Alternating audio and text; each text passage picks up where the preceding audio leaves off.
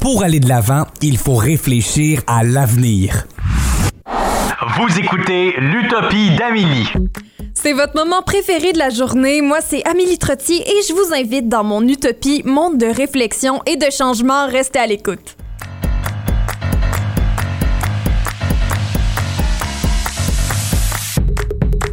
OK, là, on est mardi et euh, je vais me réessayer. C'est bien Philippe Bourdeau et Mélodie Lorquet qui sont avec moi.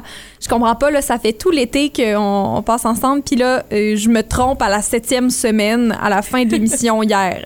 Hier, c'était Philippe euh, Lorquet que tu as dit? Oui, Philippe Lorquet.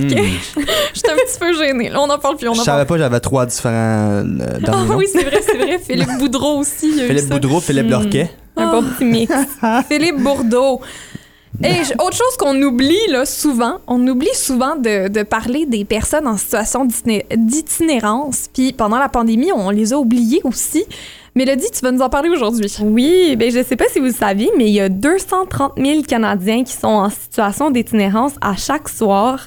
Donc c'est un problème qu'on peut pas vraiment ignorer, surtout avec la pandémie là qu'ils ont été particulièrement affectés par les mesures sanitaires qui ont été mises en place. Mhm. Euh, je pense entre autres aux euh, fermetures des organismes, des lieux publics. Mm-hmm. Ils ont eu beaucoup moins d'accès à l'eau potable, aux toilettes publiques.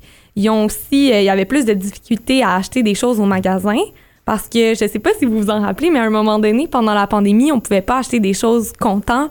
C'était juste avec des cartes. Ah, c'est vrai. C'est vrai. Mais si Ouais. t'as pas de carte, ben Ça va pas très bien. non, pas vraiment.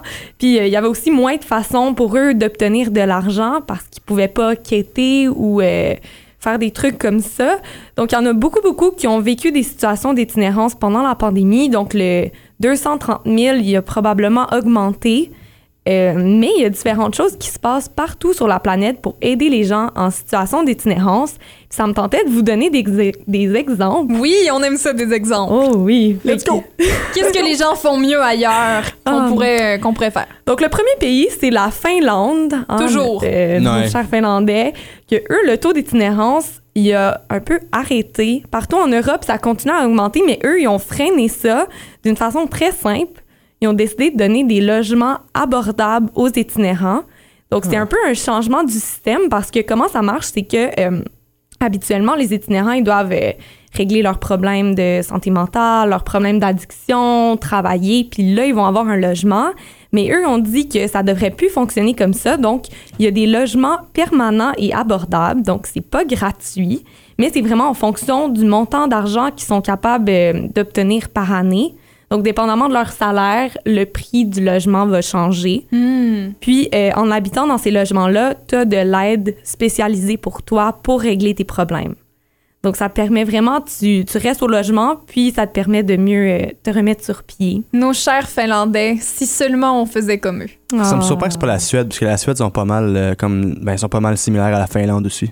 Ouais, tous les Ouais. pays nordiques, là, vraiment, sont, sont en avant de leur temps. Ouais. En fait, ils sont peut-être juste à l'heure. Alors, j'aime ça. Puis aussi, euh, les logements, tu sais, ici au Canada, on travaille à travers euh, différents organismes, mais eux, c'est vraiment juste un organisme qui s'appelle le Y Foundation. Donc, tout l'argent va là-dedans, puis eux, ils décident qu'est-ce qui est bon pour le pays, puis qu'est-ce qui va le plus fonctionner. Après ça, il y a la Coupe du monde de football des sans-abri. Oh, je connaissais pas ça. Non, moi non cool. plus. C'est Ouais. vraiment cool. Ils travaillent avec euh, différents pays où il va avoir des équipes de soccer de rue et ça permet vraiment aux gens itinérants de euh, travailler en équipe, de se bâtir des relations, d'être plus responsables parce qu'il faut qu'ils aillent euh, aux parties, aux pratiques. Puis après ça, à la fin de l'année, il y a un gros tournoi mondial. Donc, ça permet vraiment d'établir un sens d'appartenance, si je peux dire. Euh, donc, euh, ça, c'est c'est vraiment cool, je trouve. Et après ça, en Australie, il y a une étude qui a été faite. euh, C'était un questionnaire distribué aux jeunes du primaire pour euh, évaluer le risque de tomber dans une situation d'itinérance plus tard. Oh, wow. Donc, ils déterminent ça euh, à vraiment un jeune âge. Puis après ça, ils vont pouvoir mieux cibler des actions pour le futur. C'est donc intéressant. Ouais. Bon, ça, c'est peut-être pas des, des solutions qui, qu'on, qu'on reçoit ici euh, préemballées, mais c'est des, des réflexions qui, Mhm. qui peut-être euh, pourraient susciter des nouvelles, euh, des nouvelles solutions qu'on pourrait avoir pour nos sans-abri ici au Canada. Eh bien, on euh, continue de parler de cette thématique-là à l'émission parce qu'on on rencontre Caroline Cox euh, des Bergers de l'Espoir avec qui on parle euh, d'itinérance. On va aussi parler avec le docteur David Martin-Milo d'interdépendance et d'équité vaccinale. Et finalement, comme tous les mardis de l'été, on rencontre Mithia Rioubon tout, tout de suite après la pause avec qui on parle du rêve à la réalité. Restez avec nous.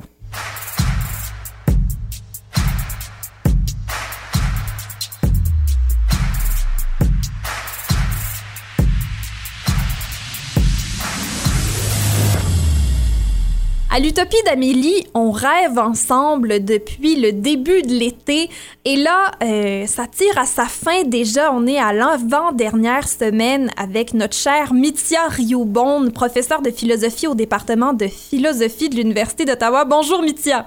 Bonjour Amélie. Alors là, on a beaucoup parlé de rêve, on a parlé d'utopie, on a parlé d'allégeance, mais on n'a pas beaucoup parlé de la réalité et comment on peut rendre ces rêves-là euh, réalité. Oui, ben en fait, euh, c'est une chose qu'on néglige très souvent dans les études sur les, les utopies. Euh, et moi, c'est quelque chose qui, qui- que je trouve assez fascinant. C'est-à-dire que, au fond, c'est même souvent par ce biais-là que les gens vont critiquer l'utopie. On va dire, ah, au fond, les utopistes ou, ou, ou quelqu'un qui, qui, qui, qui est un utopiste, euh, c'est quelqu'un qui est improductif parce Mhm. qu'au fond, il est, il est pas capable de penser à, à la réalité. C'est des Euh, pelleteurs de dans un monde nuages. imaginaire. Exactement. Alors, euh, mais au fond, euh, ce, que, ce, que, ce que je voulais aujourd'hui apporter, c'est cette idée que quand on lit de façon attentive, euh, disons, les, les, les utopies, euh, donc celles qui ont été écrites depuis euh, environ ce siècle, euh, au fond, euh, on voit que euh, finalement, les utopistes font constamment ce qu'on- appelle le récit d'établissement de leur utopie. C'est-à-dire qu'ils réfléchissent beaucoup euh, au programme à suivre pour les rendre euh, réels. Et au fond, euh, ce qui est intéressant, c'est qu'on s'aperçoit que les utopistes ne sont pas simplement des rêveurs au sujet euh, d'un monde possible. C'est aussi, en quelque sorte, ce qu'on pourrait appeler des théoriciens du changement social. C'est-à-dire comment, euh, comment la, société se transforme et comment on peut produire une meilleure société. Au fond, ils nous aident à réfléchir sur la manière euh, dont on doit procéder pour faire avancer les choses vers plus de justice. Alors, c'est ça qui est, qui est- qui est intéressant et qui est souvent négligé, je pense, euh, quand on regarde les, utopies. Alors évidemment, c'est- d'aller au-delà de, de cette réflexion-là. C'est que oui, les utopistes sont théoriciens, mais après, qu'est-ce qu'on en fait de ces utopies-là?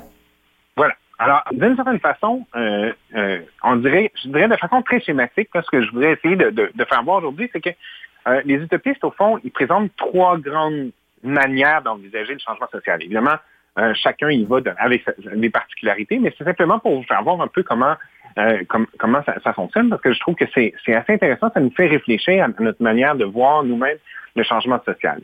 Dans des périodes comme celle qu'on vit actuellement, par exemple, où on réfléchit beaucoup euh, à l'avenir, ben, c'est intéressant de, s'interroger sur la question de savoir comment on va faire pour réaliser, disons, nos projets d'une société plus égalitaire ou plus juste. Alors, le premier modèle qu'on voit chez certains utopistes, c'est un modèle qu'on peut appeler, disons, plus idéaliste ou plus réformiste, c'est-à-dire que c'est un modèle qui part du principe que si une idée est bonne, les gens vont immédiatement ou spontanément l'adopter. Euh, autrement dit, qu'on peut procéder au changement social par le changement des mentalités ou des idées. Euh, un des, bons exemples de, ce, genre d'utopiste, c'est euh, un, utopiste que si un jour vous avez l'occasion, je vous suggère de lire, c'est le- c'est Charles Fourier, un auteur du 19e siècle, euh, vraiment très, très, très particulier, et euh, qui avait donné le plan de ce qu'il appelait un phalanstère. Euh, c'est au fond une sorte de communauté idéale de 1800 personnes. Donc, il imagine un bâtiment avec le, mode de vie de- de- des 1800 personnes qui l'habitent. Et c'est vraiment très intéressant. Et Fourier, au fond, disait, j'ai trouvé un mode de vie absolument parfait qui va fonctionner pour n'importe quel groupe de 1800 personnes. Et il le décrit. Et là, il a passé toute sa vie à chercher du financement pour, le- pour le mettre, mettre cette communauté-là en place, avec cette idée que une fois qu'il y en aurait une de réalisée, tout le monde spontanément voudrait le- la copier et que ça se mettrait à proliférer euh, euh, partout sur la planète. Alors, au fond, il y a cette espèce d'idée qu'il suffit que l'idée soit présentée pour que tout le monde l'adopte. C'est un peu un, un lead by example, dans le fond. Ouais. Charles Fourier croyait que s'il le montrait, que tout le monde embarquerait dans son idée. Exactement. Évidemment, le problème on, avec ce genre d'approche, on l'imagine bien, c'est qu'elle est un petit peu optimiste, c'est-à-dire qu'au fond, euh, euh, elle suppose qu'on va reconnaître spontanément une bonne idée quand on va l'avoir, ce qui n'est pas nécessairement le cas, et qu'on va être euh, immédiatement disposé à la mettre en œuvre. C'est-à-dire qu'on va aussi avoir tous une très bonne volonté de faire ce qui semble le, le meilleur. Alors, d'une certaine manière, euh, c'est un modèle, un modèle qui est intéressant parce qu'il est optimiste, mais il pense cette idée qu'au fond, il faut Mhm. partir, euh, il faut partir des mentalités. Et on le Le sait modèle. bien, euh, les, les gens aiment beaucoup leur statu quo. Alors, c'est beaucoup leur demander des fois de, de par eux-mêmes de, de changer les choses et d'accepter ces nouvelles idées-là. Exactement. Et c'est justement pourquoi d'autres utopistes ont adopté un modèle radicalement opposé, donc plus matérialiste si on veut, et euh, on pourrait dire aussi plus révolutionnaire. C'est-à-dire que il part du principe qu'au fond, il faut instaurer, euh, des fois même peut-être par la force, un nouveau système pour que les mentalités suivent. Euh, beaucoup des premières utopies, celles, qu'on trouve au 16e, 17e, 18e siècle, étaient racontées, disons, de cette manière. C'est-à-dire qu'il y avait un individu quelconque qui arrive sur une île, qui en prend possession, qui rédige un règlement, qui l'impose à tous ceux qui, avec qui il habite. Et peu à peu, tout le monde trouve que ce règlement fonctionne tellement bien que tout le monde se met à l'exécuter par lui-même. Mais au départ, il a été imposé de force. Mhm. Puis on, peut se dire, là, euh, revient à la même chose, est-ce que, est-ce que ce dictateur-là, ce totalitaire-là, est-ce qu'il est, il est un bon dictateur ou est-ce que, dans le fond, ça pourrait tout simplement mal viré et finalement, ce qu'il impose, c'est pas du tout utopique? Exactement. Alors, c'est tout le problème, c'est que quand on se fait imposer quelque chose, même si c'est quelque chose de bon, on n'aime pas se le faire imposer. Hmm. Euh, D'une certaine façon, c'est souvent comme ça que les, les révolutions ont été produites. La Révolution française, la Révolution russe au, au 20e siècle. Euh, au fond, c'est qu'une une élite intellectuelle prend le contrôle du pouvoir politique, impose un nouveau régime en espérant que, euh, au fond, ce nouveau régime va devenir une sorte de seconde nature pour ceux qui habitent là. Mais évidemment, le problème avec ça, c'est que, euh, et c'est beaucoup de révolutions, hein, il y a beaucoup de révolutions qui ont fini de cette façon-là, c'est-à-dire que une fois que la classe révolutionnaire s'installe au pouvoir, même si elle est pleine de bonnes intentions, elle va devoir contraindre euh, son peuple à, la suivre contre leur gré. Et euh, on va vivre alors des périodes comme celles qu'on a vues après la Révolution française ou celle de la Russie et qu'on a appelées, par exemple, des régimes de terreur. Donc, c'est triste d'imaginer que, au fond, des utopistes qui sont pleins de bonne volonté et qui, disons, mus par un idéal de justice, arrivent au pouvoir et finissent, au fond, par être forcés d'imposer leur vision du monde parce que euh, tout le monde n'y adhère pas, disons, spontanément. Donc, on a le modèle plus optimiste et réformiste qui dit ayez une bonne idée, tout le monde va la suivre, mais là, ce qu'on se rend compte, c'est que c'est pas toujours efficace. On a le modèle qui est très efficace, mais un peu terrifiant, qui est celui qui dit j'ai une bonne idée je vous l'impose. Donc, c'est pas, euh, c'est pas très réjouissant. C'est dans ces moments-là qu'on espère que tu nous proposes un troisième modèle euh, qui, qui vient régler ça, là. oui, voilà. Alors, alors évidemment, euh, la réflexion sur l'utopie, ce qu'elle a, ce qu'elle a amené euh, avec les années, c'est justement que, et c'est particulièrement vrai pour les utopies plus contemporaines, c'est que ce problème a été posé, au fond, avec euh, vraiment beaucoup d'attention et beaucoup de sensibilité. Et les utopistes ont fini par, au fond, reconnaître les faiblesses des deux modèles que je viens de présenter et constater que peut-être, au fond, on a le devoir de faire marcher les idées et les institutions en même temps. Donc, pas faire précéder juste les idées parce que c'est trop inefficace, pas juste les institutions parce que c'est trop violent, mais quelque chose qui fait, au fond, bouger tout en même temps. Je voulais simplement vous signaler un exemple vraiment amusant euh, pour ceux qui, euh, euh, aiment la bande dessinée. Euh, il y a une bande dessinée qui s'intitule L'an 01, qui a été publiée en 1972, qui est une sorte d'utopie euh, euh, très hippie dans, sa forme, qui a l'air un peu d'un fanzine, donc quelque chose qui vraiment très alternatif. Donc une bande dessinée qui est faite avec un, dans, dans une optique qui est très, très, très alternative, dont l'auteur s'appelle GB. Alors, cette bande dessinée elle est vraiment intéressante parce qu'au fond, elle propose le récit d'une France qui a décidé de tout arrêter pour prendre le temps de réfléchir. Alors, le, le slogan dans, dans toute la, la, la bande dessinée, c'est euh, euh, on s'arrête, on réfléchit et c'est pas triste. Non. on Et, voit un euh, peu le... Ce qui est quand même positif dans ça, c'est que c'est semblable à. Dans le fond, ça, c'est un arrêt euh, choisi qu'ils ont eu. Mais nous, on a eu un arrêt forcé avec la pandémie qui nous a fait aussi réfléchir et qui, euh, qui concorde un peu avec ça.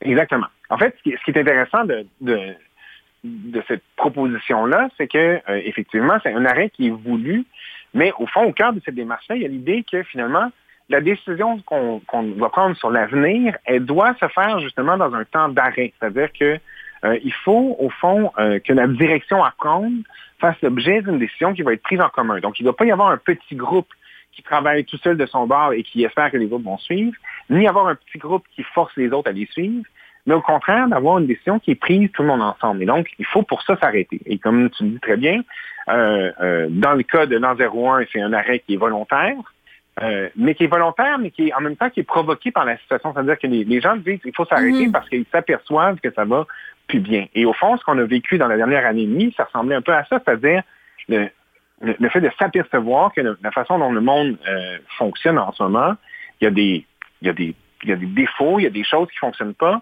euh, et, et c'est ça qui conduit à des situations comme celles qu'on a vécues. Et donc, c'est un moment où euh, on aurait pu en profiter pour vraiment prendre le temps de se demander vers quel monde on veut euh, s'en aller après. Évidemment, c'est le rôle que remplit l'émission que tu vas avoir animée pendant tout l'été. C'est-à-dire prendre un temps de réflexion et essayer de se dire ben, qu'est-ce qu'on veut pour le monde d'après, qu'est-ce qu'on veut imaginer pour la période qui va suivre?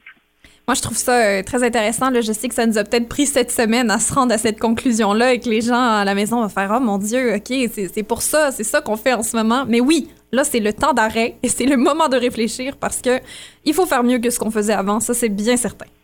Oui, puis je, pense aussi que ce qui est, ce qui est très beau dans, cette, dans cette logique-là, c'est de, de toujours se dire qu'au fond, euh, euh, ben, évidemment, le temps d'arrêt complet, euh, c'est un peu, euh, ça fait partie du récit dans, la bande dessinée, mais ce qui, ce qui est l'image, l'image qui est intéressante de ça, c'est de dire justement euh, que c'est que c'est important des fois de, de prendre ce pas de recul sur la réalité dans laquelle on est, de prendre un temps de réflexion et de regarder quelles sont les options qui s'offrent à nous. Et une des choses que justement euh, euh, ton émission, mais d'autres initiatives euh, qui ont eu cours durant la dernière année et demie ont, permis, c'est justement ça, de prendre ce temps pour réfléchir à quelles sont les orientations qu'on peut prendre à partir de maintenant. On a vu quand même un certain nombre de changements. Par exemple, on a vu que des gens, justement, se sont retournés vers les économies locales de plus en Mhm. plus. Euh, donc, les gens ont réfléchi à leur consommation, les gens ont réfléchi à leur mode de vie. Euh, on a vu se mettre en place des réflexions sur le, le travail à la maison, sur euh, les formes que doit prendre l'école. Toutes ces réflexions-là, donc, elles, ont alimenté euh, ce qui va se dessiner pour l'avenir. Et c'est au fond un peu ça que les utopistes euh, euh, essaient de mettre en, place. C'est l'idée qu'il faut prendre ce temps d'arrêt pour se donner un espace de réflexion et que c'est- très important de le faire.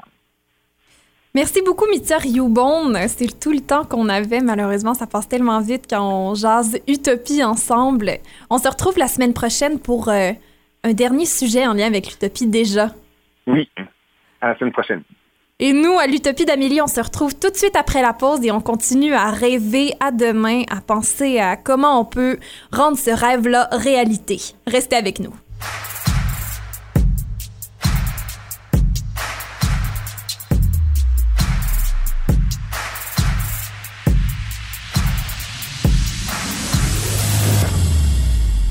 Vous écoutez l'Utopie d'Amélie. On trouvait très important de s'entretenir avec euh, un médecin pour parler de, de pandémie, mais aussi pour parler d'humanité. Alors, on a décidé de, de parler avec le docteur David Martin Milo, médecin en santé euh, publique et aussi président de Médecins du Monde Canada. Bonjour, euh, Monsieur David. Bonjour Amélie. Alors là, pour commencer, c'est quoi Médecins du Monde et euh, en particulier la branche canadienne? En fait, Médecins du Monde, euh, c'est un réseau d'organisations humanitaires. Donc, euh, Médecins du Monde a 15 délégations dans le monde, dont euh, celle qui est canadienne. Puis, euh, ce qu'on fait, en fait, c'est qu'on travaille pour l'accès à la santé pour les personnes qui sont marginalisées, autant ici, donc ici étant pour nous au Canada, au Canada, mais chacune des 15 délégations travaille nationalement, mais aussi ailleurs dans le monde. Donc, on fait euh, de l'urgence sanitaire quand on a des, des euh, situations comme le séisme en Haïti qu'on a pu euh, voir malheureusement très récemment, mais aussi on travaille en développement pour essayer de construire la santé avec les différentes populations avec lesquelles on travaille. Et là, euh, vous travaillez aussi euh, euh, à l'équité vaccinale. C'est quoi l'équité vaccinale? En fait, euh, l'équité vaccinale, c'est le fait de pouvoir, euh, ben, c'est un principe, si on veut, qui, qui, euh, qui veut qu'on garantit un accès au vaccin équitablement, donc sans égard à des différences ou des distinctions de, de race, de religion, de convictions politiques, de conditions économiques. Donc, bref, c'est de vraiment aller au-delà des crises, aller au-delà de tout, tout, tout, tout, ce qui se passe de terrible dans le monde en ce moment en termes de donc de, de, de, crise, et vraiment s'assurer que chacun, euh, peu importe sa situation, peut avoir accès à ce vaccin-là qui, on a pu le voir euh, au Canada, mais ailleurs dans le monde aussi, permet vraiment de mettre les teignoirs sur le feu, si on veut, euh, de, de, la COVID.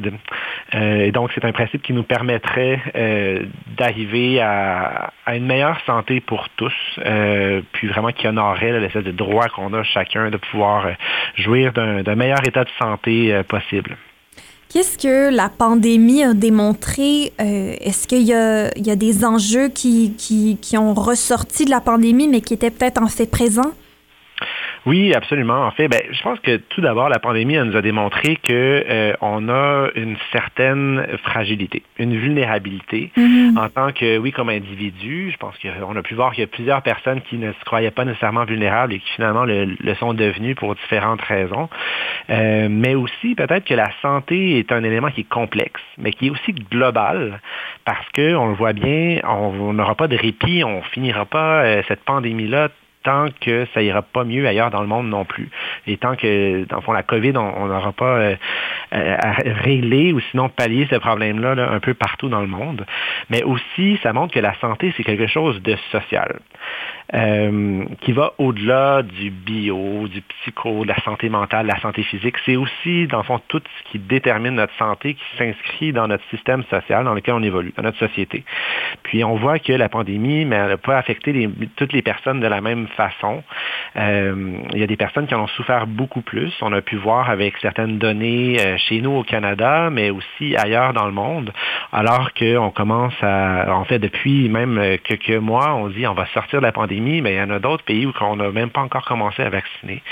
Puis, euh, on se rend compte aussi qu'avec la pandémie, on a des systèmes de santé qui sont fragiles parce qu'il manque de moyens, de moyens matériels, de moyens humains, puis parfois, euh, en réponse à ces manques-là, à ces carences-là, euh, il y a certains systèmes de santé qui sont obligés de dépendre d'aide internationale. On peut penser justement à, à Haïti, qu'on dit souvent que c'est une république d'ONG. puis parfois, malheureusement, certaines organisations vont donner des, euh, des, des, euh, des, indications sur des priorités de santé, alors que ben, la meilleure façon de faire, ce serait vraiment d'accompagner le, gouvernement, les élus, euh, le système de santé en soi à, à mieux se se déterminer, à mieux se développer pour qu'ils deviennent plus forts, puis que, en fait, le propre pays puisse finalement euh, gérer des menaces comme la COVID plus, de façon plus autonome, mm-hmm. euh, de façon plus facile, sans avoir toujours recours, dans le fond, euh, aux autres pays, puis à leur, à leur propre priorité, parce qu'il y a de la politique, il y a de l'économique dans tout ça, c'est certain aussi. Donc, c'est ce que ça nous a démontré, vraiment, cette fragilité-là, cette vulnérabilité-là. De quelle manière est-ce que on est interdépendant avec les autres pays? On semble oublier des fois qu'on fait partie d'une même planète, puis on, se croit un peu protégé dans notre bulle de verre au Canada. Mais de quelle manière est-ce qu'on est interdépendant en fait? En fait, euh, ben, pour ce qui est de la COVID, plus précisément, euh, c'est que si on ne diminue pas au maximum la transmission de la COVID euh, dans les autres pays, euh, il peut y avoir des variants qui apparaissent, qui sont plus contagieux, qui sont plus résistants aux vaccins, qui s'attaquent à des populations ou des groupes de la population qui n'avaient pas été vraiment visés jusqu'à maintenant. Si on peut penser aux, enfants, par exemple, ou aux, jeunes, mm-hmm. aux jeunes adultes. et donc, on est interdépendant dans le sens où que on a beau avoir le meilleur système de santé, et là je parle de santé globale, euh, dans notre pays, euh, ben, le risque va continuer d'être présent et d'être fort euh, et aussi longtemps qu'on n'aura pas une conscience qui va au-delà de cette conscience nationale-là, qui va être une conscience plus internationale et dans laquelle on va aussi réfléchir à la santé comme étant quelque chose de plus large que simplement l'absence ou la présence de maladie. Donc une santé qui dépend justement de déterminants qui sont politiques, qui sont économiques, qui sont sociaux, Et aussi organisationnel si on pense justement euh, au système de santé. On peut penser tout simplement à la source de, de la COVID. On sait que, euh, puis de la COVID, mais aussi de plusieurs autres euh, virus euh, qui ont créé des pandémies dans le passé. on sait que parfois, il y a des virus qui viennent de, des populations animales, qui mutent et qui finalement se transmettent dans les populations humaines et qui font des ravages. Donc, si chez nous, au Canada, par exemple, on a mis tout notre système d'hygiène de salubrité. On sait qu'on a des normes qui sont extrêmement strictes au Canada. Mhm. Si ce pas les mêmes normes qui sont appliquées ailleurs, mais aussi si les pays n'ont pas, sont pas en mesure d'appliquer ces normes-là ailleurs, ben, on demeure fragile, on demeure vulnérable à, cette, euh, à ce début de pandémie-là, à ce début de contagion-là qui peut arriver dans n'importe quel pays. Euh, puis on se retrouve à, à, laisser au hasard un peu le, la destinée, si on veut, de notre, de notre santé collective euh, dans notre pays, mais aussi de façon plus générale à l'international. Donc on est interdépendant dans, dans nos systèmes de santé, dans tout le fait que le monde est ultra interconnecté en ce moment et qu'on a malheureusement une pensée qui est souvent plus nationale, qui est plus individuelle même, euh, alors que pour réellement pouvoir prévenir des situations comme celle qui euh, qui, qui, a frappé notre monde, notre monde entier euh, Mhm. depuis plusieurs mois. Euh, il faut penser de façon globale, il faut penser de façon collective, mais collective au-delà des frontières de notre pays.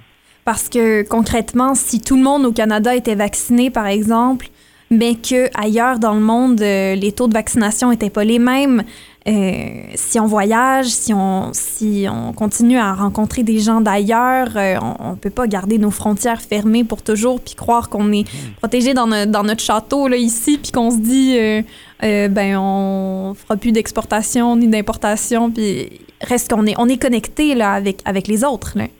Absolument, absolument. On a pu voir, bon, certaines, euh, certains pays sont des îles et ont cet avantage de pouvoir Mhm. fermer les frontières euh, temporairement. Mais c'est toujours temporaire, puis il y aura toujours justement euh, euh, des mouvements. Puis des mouvements qui sont parfois forcés parce que, bon, avec des, des crises politiques, des crises économiques, il y a des, des populations qui doivent changer, euh, ben, qui, ouais, qui, qui veulent changer de, de pays.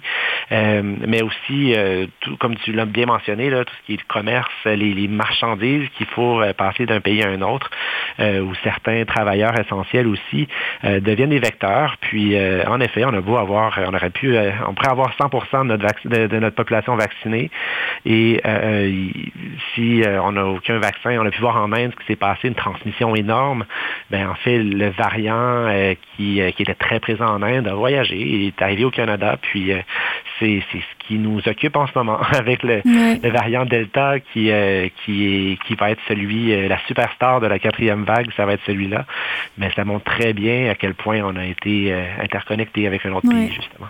Puis aussi, on oublie peut-être que les priorités des autres pays sont, sont différentes. Euh, de quelle manière est-ce que les priorités des autres pays peuvent différer de, de- des nôtres? De toutes sortes de façons. Euh, c'est certain que, euh, bon, au-delà des personnalités des leaders politiques, là, on a pu voir que dans les pays où on avait un leader politique populiste euh, et ou qui démentait la réalité de la COVID ou de comment euh, on pouvait s'en, protéger, euh, ça flambait, ça a été l'hécatombe carrément euh, dans ces pays-là. Mais au-delà de ça, qu'est-ce qui, qui fait que ces priorités-là ne sont pas les mêmes? Ça revient au concept d'iniquité, d'iniquité internationale, dans le sens où que il y a certains pays qui connaissent euh, des situations politiques ou sociales euh, pour- qui sont ben, finalement beaucoup plus graves ou beaucoup plus importantes ou beaucoup plus urgentes, disons, euh, que la pandémie. On peut penser à la Syrie, on peut penser à Haïti, on peut penser euh, euh, à l'Afghanistan en ce Mhm. moment aussi, dont on parle beaucoup, le Liban. Euh, dans ces pays-là, quand euh, on a une crise sociale et des gens euh, armés ou euh, on a une catastrophe naturelle, ben, ça devient ça la priorité. Donc c'est certain que les priorités ne sont pas les mêmes. Mais au-delà de ça, il y a aussi des différences de moyens. Euh, au Canada, on sait qu'on a, euh, dans la plupart des provinces, il y a vraiment une grande, grande, grande partie du budget qui est alloué à la santé et à l'éducation. Mais dans d'autres pays, euh, par exemple, je parlais de l'Afghanistan, on est à 2% du budget du pays qui est alloué à la santé. C'est minime pour pouvoir vraiment protéger euh, la santé des gens, pour pouvoir avoir un système de santé qui est solide, qui est résilient. Donc, euh, il y, a, ça qui est certainement un enjeu. Mais aussi, donc, il n'y a, pas les mêmes défis dans d'autres pays non plus. On, au Canada, dans nos écoles, on essaie de s'assurer qu'on a une bonne poursuite de la mission académique, que les jeunes peuvent bien apprendre, qu'ils demeurent à l'école autant que possible. On met en, place des mesures qui sont euh, parfois très sophistiquées pour que les jeunes puissent rester à l'école. Mais dans d'autres pays, on n'a même pas de murs, on n'a même pas de toilettes dans les écoles, on n'a même pas mhm. d'eau. Alors les jeunes ne peuvent même pas se laver les mains pour se protéger d'un virus. Donc euh, les défis sont très différents. Puis il faut savoir aussi que la COVID, ben, c'est qui qui l'a tué principalement? C'est des personnes euh, qui, ben, avant la vaccination, c'était des personnes qui sont plus âgées ou qui sont plus vulnérables pour différentes raisons. Puis au Canada, on a une population qui est très vieillissante. On a une sorte de pyramide d'âge de la population qui est inversée avec euh, les plus jeunes qui représentent une petite partie de la population et les personnes plus âgées, une très grande partie. Ça nous a frappé très fort, mais dans d'autres pays, la plupart des pays en, euh, qui à revenus faibles, euh, dans le fond, la, pyramide est, dans le sens d'une vraie pyramide où, que les plus jeunes, c'est eux qui sont euh, qui ont la plus grande proportion en fait dans la population et qui sont donc moins vulnérables peut-être à la COVID. Donc, il faut penser à ça quand même quand on, on pense à notre approche euh, plus globale de comment on veut euh, on veut gérer la, la, réponse à la COVID, quelles mesures on va mettre en place. Et au-delà de ça, comme je disais tantôt aussi, il y a, la dépendance, là, vu le budget très maigre de certains pays en santé, une dépendance des, des de bailleurs internationaux euh, qui imposent des priorités en santé. En ce moment, on est on est beaucoup, beaucoup dans euh, la santé euh, reproductive, donc la santé sexuelle et reproductive, puis le droit à la santé.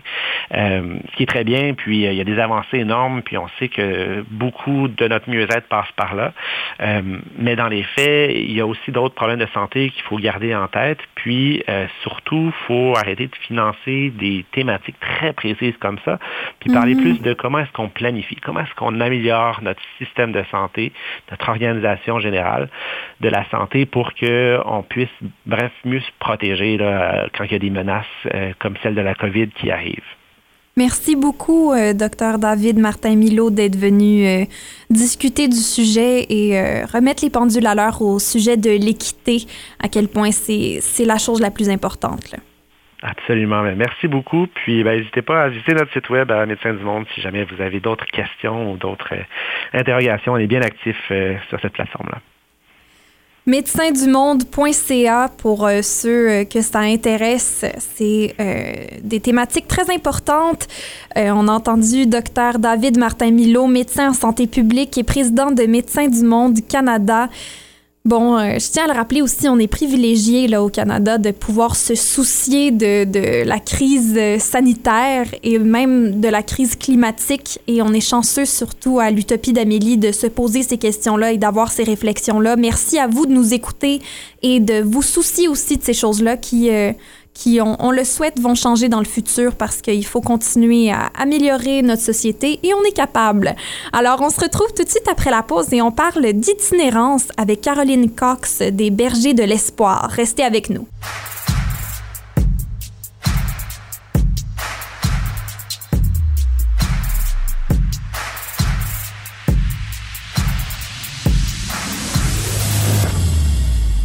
Vous écoutez l'Utopie d'Amélie. Aujourd'hui, je trouvais très important de parler des itinérants, des personnes en situation en itinérance. On, on, n'en a pas parlé beaucoup à l'émission et on n'en a pas parlé beaucoup pendant la pandémie. Pourtant, c'est des gens qui vivent une réalité très différente de, de ceux qui ont le privilège d'avoir un toit. Et euh, il fallait absolument en parler. Donc, on a contacté Caroline Cox, la porte-parole des Bergers de l'Espoir à Ottawa. Bonjour, Caroline. Bonjour, Amélie. Merci beaucoup de m'avoir invitée. Bien, merci pour le travail que vous faites euh, au Berger de l'Espoir. C'est souvent un travail qu'on oublie. Euh, c'est quand même euh, un travail très, très important. Qu'est-ce que la pandémie a fait ressortir là, au niveau de la négligence des gouvernements quand ça vient aux personnes en situation d'itinérance? Je pense qu'avant la pandémie, euh, nous étions dans une situation de, euh, de crise euh, au, sujet de l'itinérance. Le, le, conseil municipal d'Ottawa a, déclaré l'état d'urgence en janvier 2020 et euh, nous étions euh, très très euh, surpeuplés au refuge. Tous les refuges étaient surpeuplés et c'était notre concern primaire au, début de la pandémie et je pense que c'est une situation que que nous avons euh, pensé que euh, le pire va, va arriver euh, mm-hmm. parce que la, les personnes en, en situation d'itinérance sont souvent immunodéprimées.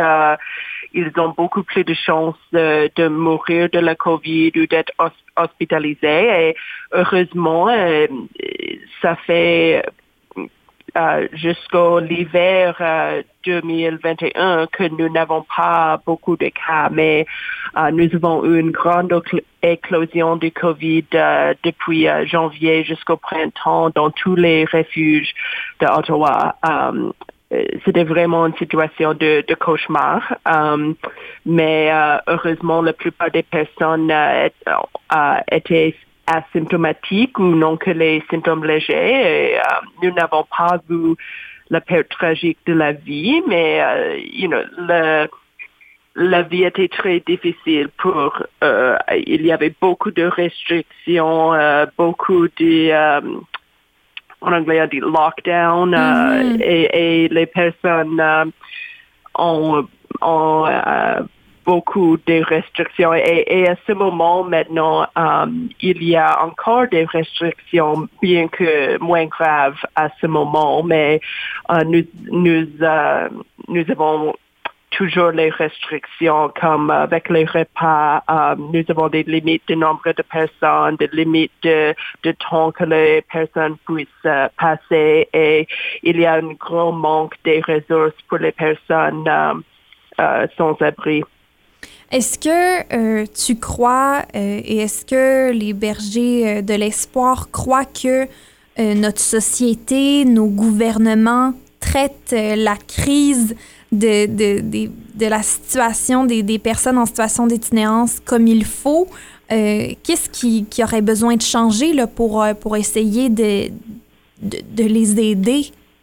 Mm-hmm. Je vais dire que nous avons reçu beaucoup de soutien de, tous les niveaux du gouvernement et nous sommes reconnaissants pour le, soutien que nous avons reçu pendant la pandémie. Euh, euh, nous avons reçu euh, les fonds pour adresser la pandémie et nous avons aussi reçu des fonds pour construire des nouveaux édifices de logement. Ça, c'est quelque chose que nous faisons au Berger de l'Espoir aussi.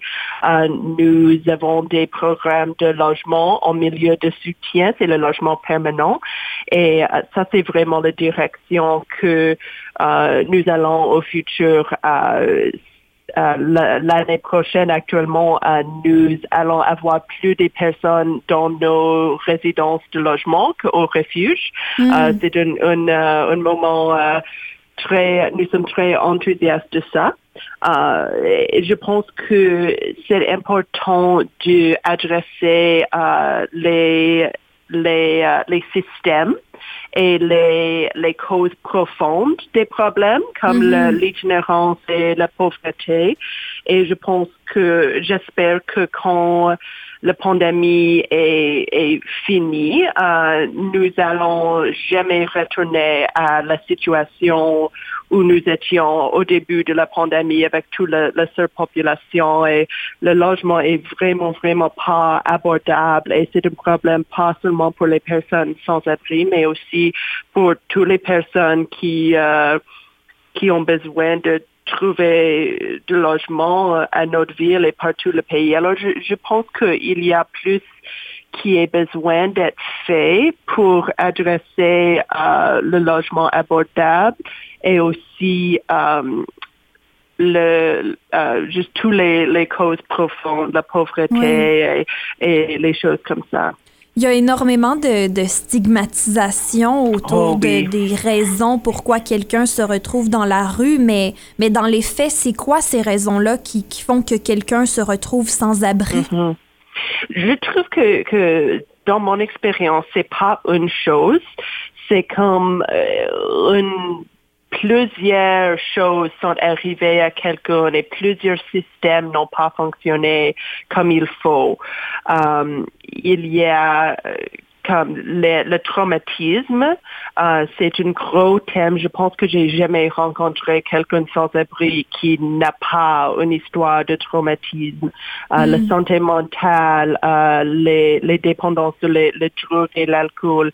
Et je pense qu'il y a beaucoup de stigmatisation et beaucoup de, des gens euh, font les jugements à propos des personnes et ne comprennent pas les choses qu'ils ont euh, qui sont passées dans leur vie. Alors ça c'est quelque chose que euh, nous sommes très euh, passionnants euh, à propos de la stigmatisation et, et pour les personnes de comprendre euh, c'est les systèmes que nous devons attaquer et, et pas les personnes. C'est quoi les, les étapes qu'ils ont à franchir pour réintégrer la société? Mhm. Le logement, je pense, c'est primaire. Euh, quand tu n'as pas un, toit, euh, tu n'as pas un, un endroit où vous vous sentez à l'aise, c'est très difficile de faire des autres choses dans la vie. Alors, nous, ça c'est pourquoi nous, euh, nous sommes très euh, passionnants de construire des logements euh, en milieu de soutien. Euh, c'est pour les personnes qui ont beaucoup des, euh, des barrières à- à- au logement, euh, euh, pas seulement le le coût, mais aussi euh, ils ont besoin de la soutien avec le la santé mentale, les dépendances et le traumatisme. Et quand les personnes ont ces soutiens, ils ont le, les soutiens médicaux ou avec le, la santé ou avec la culture ou des choses comme ça. Euh, ils peuvent être des, très bons voisins et de contribuer à la communauté.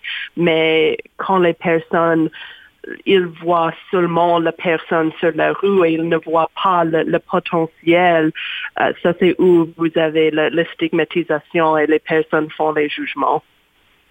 Pour ceux qui euh, voudraient aider, pour ceux qui ont les moyens de- de- d'offrir quelque chose, qu'est-ce que, qu'est-ce que nous, on peut faire pour aider les, les gens en situation d'itinérance?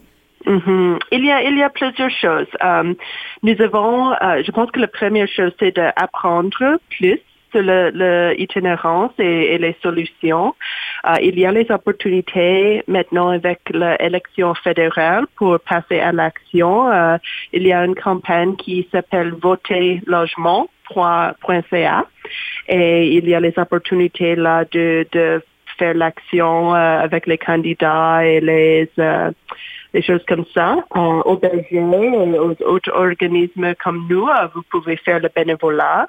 Euh, nous avons les opportunités pour les individus et les groupes euh, petites euh, parce que nous avons encore des restrictions de, de COVID, mais nous avons des bénévoles euh, qui sont très, très importants pour nous. Euh, vous pouvez donner des articles. Euh, nous publions toujours sur nos médias sociaux et, notre site web euh, nos besoins actuels.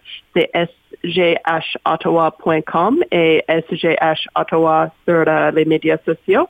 Et aussi, si vous êtes capable de donner de l'argent, c'est quelque chose qui nous aide beaucoup, beaucoup, particulièrement à construire les édifices de logement et planifier pour le futur. Ce serait quoi vos, vos souhaits pour le, le futur? Oh, je j'espère et je pense que ça nous sommes dans une situation que ça ça peut être une réalité. Je suis plus optimiste euh, maintenant que j'étais dans plusieurs ans, je pense, que nous allons nous allons avoir plus de gens dans le logement euh, qu'au refuge avec les bergers de l'espoir. J'espère que nous allons avoir un système où les personnes sont euh, en situation d'itinérance brèvement et ils peuvent être rapidement placer dans le logement qui fonctionne pour eux. Ça, c'est, ça, c'est mon rêve, mais j'espère que ça, ça peut être une réalité euh, Mhm. bientôt. Oui, ben on le souhaite aussi à l'utopie d'Amélie, on y croit et euh, on va continuer à essayer de déstigmatiser euh, leur réalité. C'est des personnes avant tout, hein, puis euh, on Mhm, l'oublie oui, des fois. Vraiment. Alors, euh, Mhm. merci beaucoup Caroline Cox, porte-parole des Bergers de l'Espoir à Ottawa, d'être venue nous jaser. Merci, Amélie. C'était Caroline Cox, porte-parole des Bergers de l'Espoir à Ottawa. Merci beaucoup à nos invités de la journée. On a eu Dr David Martin Milo de Médecins du Monde avec qui on a parlé d'interdépendance et d'équité vaccinale. Et finalement, Mithia Rioubon, notre cher professeur de philosophie avec qui on a parlé du rêve à la réalité. Euh, on y croit vraiment que le rêve peut euh, devenir réalité. Ça, c'est bien certain. Et euh, merci Mélodie Lorquet, Philippe Bourdeau. Merci à vous deux d'être avec moi en studio tous les jours cet été. Et on se retrouve demain pour une nouvelle émission de l'Utopie d'Amélie.